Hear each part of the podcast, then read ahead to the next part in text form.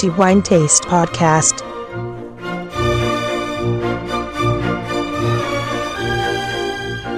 Benvenuti all'episodio di settembre 2016 del podcast di The Wine Taste. Come al solito ci occupiamo di quello che riteniamo essere il migliore assaggio per questo mese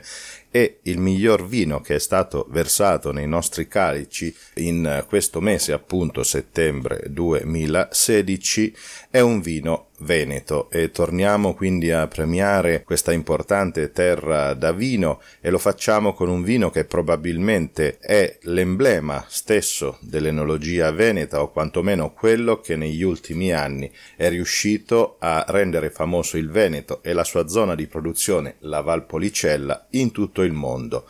Il vino è ovviamente l'amarone della Valpolicella, il suo produttore è Fattori. Un'antica conoscenza quella di Fattori, almeno per quanto riguarda i lettori di, di Wine Taste, poiché la sua presenza nella nostra guida è oramai consolidata da molti anni. Abbiamo parlato dei vini di questo bravo produttore veneto in diverse occasioni. E Antonio Fattori eh, non è nuovo ad avere un suo vino premiato come il migliore di un mese specifico, poiché anche nel giugno 2015 raggiunse questo risultato con il suo Soave Mottopiane 2013.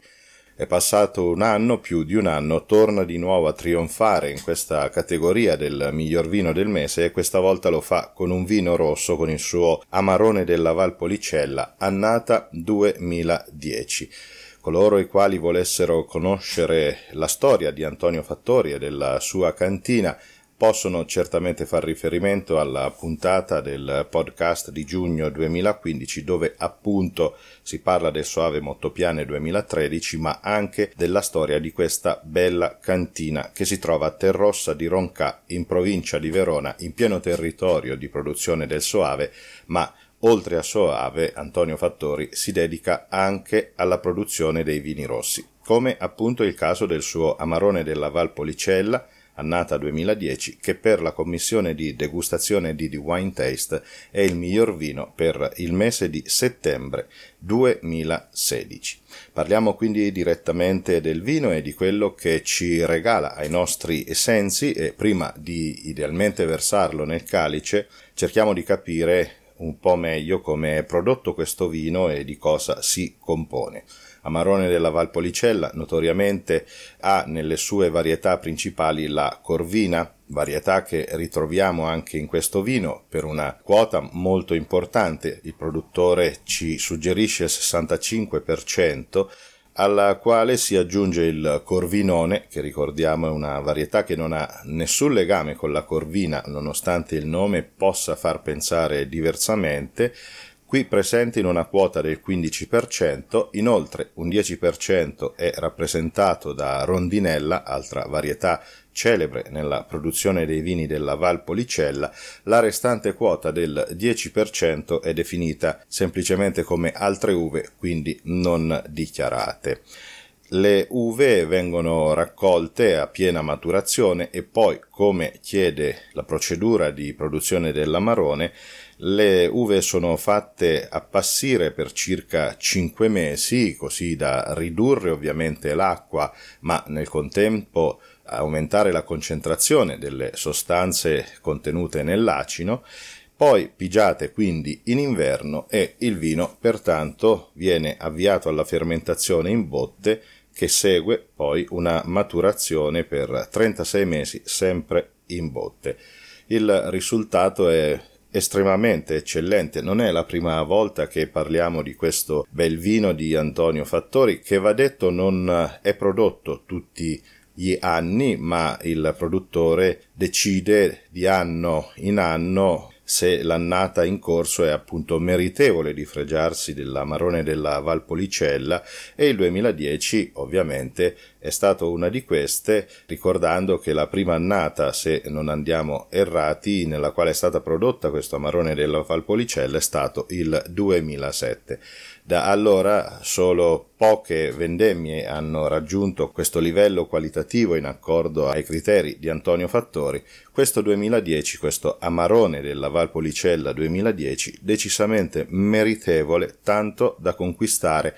non solo il titolo di miglior vino di settembre 2016, ma anche i 5 diamanti di Wine Taste. Versiamo quindi l'amarone della Valpolicella di Antonio Fattori nei nostri calici per scoprire un colore rosso rubino intenso, cupo, che tende nella sfumatura che si può osservare inclinando il calice sopra una superficie bianca, dicevo tende al rosso granato, in ogni caso un aspetto decisamente concentrato, molto interessante da vedere, piacevole per questa sua intensità di rosso rubino non cedevole. Passiamo poi all'esame olfattivo, notoriamente quello che almeno a mio giudizio ritengo essere la parte più entusiasmante dell'intero esercizio della degustazione sensoriale, Qui l'apertura, cioè gli aromi che vengono regalati dal vino quando questo rimane fermo e quindi i primi profumi che si possono percepire al naso,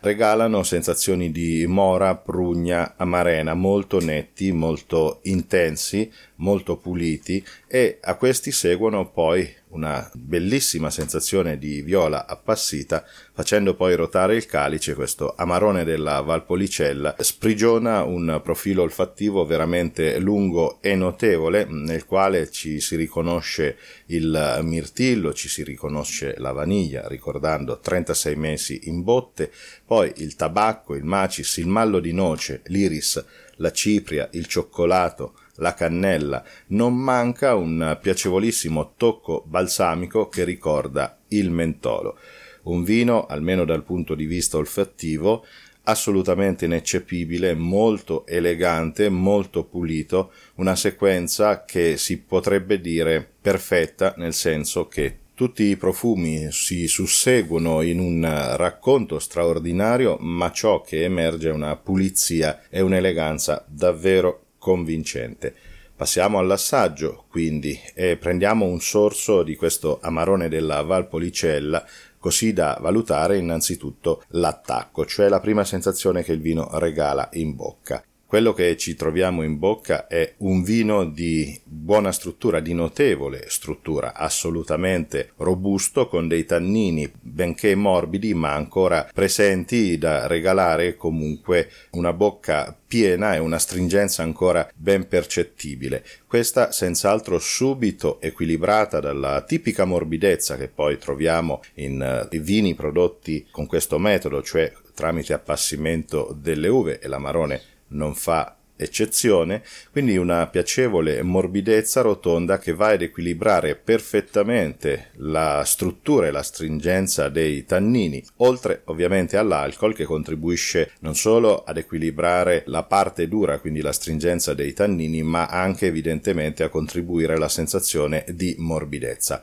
Un vino evidentemente secco, a dispetto del fatto che sia prodotto con uve appassite, e in bocca ritroviamo delle sensazioni che ricordano la mora, la marena e la prugna, pertanto un'ottima corrispondenza con il naso. Nella parte finale, cioè dopo aver deglutito il vino, ci soffermiamo sulla persistenza, cioè sulla durata nella quale si possono continuare a percepire le sensazioni primarie che già al gusto avevamo percepito, troviamo ancora una sensazione netta di struttura, piena, potente, ma ciò che accompagna questo è ancora questa piacevole sensazione morbida nella quale si ricordano per un tempo molto lungo Mora, Amarena e Prugna. Un vino veramente ben fatto, un'altra dimostrazione del talento, della capacità di Antonio Fattori, evidentemente supportato anche dal territorio nel quale si trovano i suoi vigneti. Questo Amarone della Valpolicella conquista i cinque diamanti di Wine Taste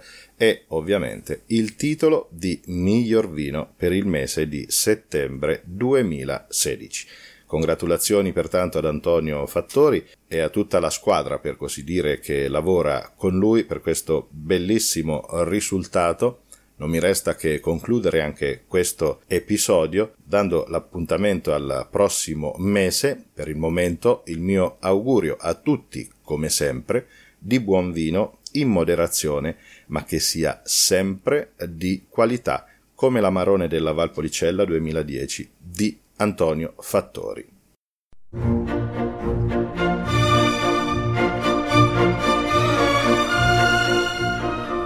The Wine Taste Podcast.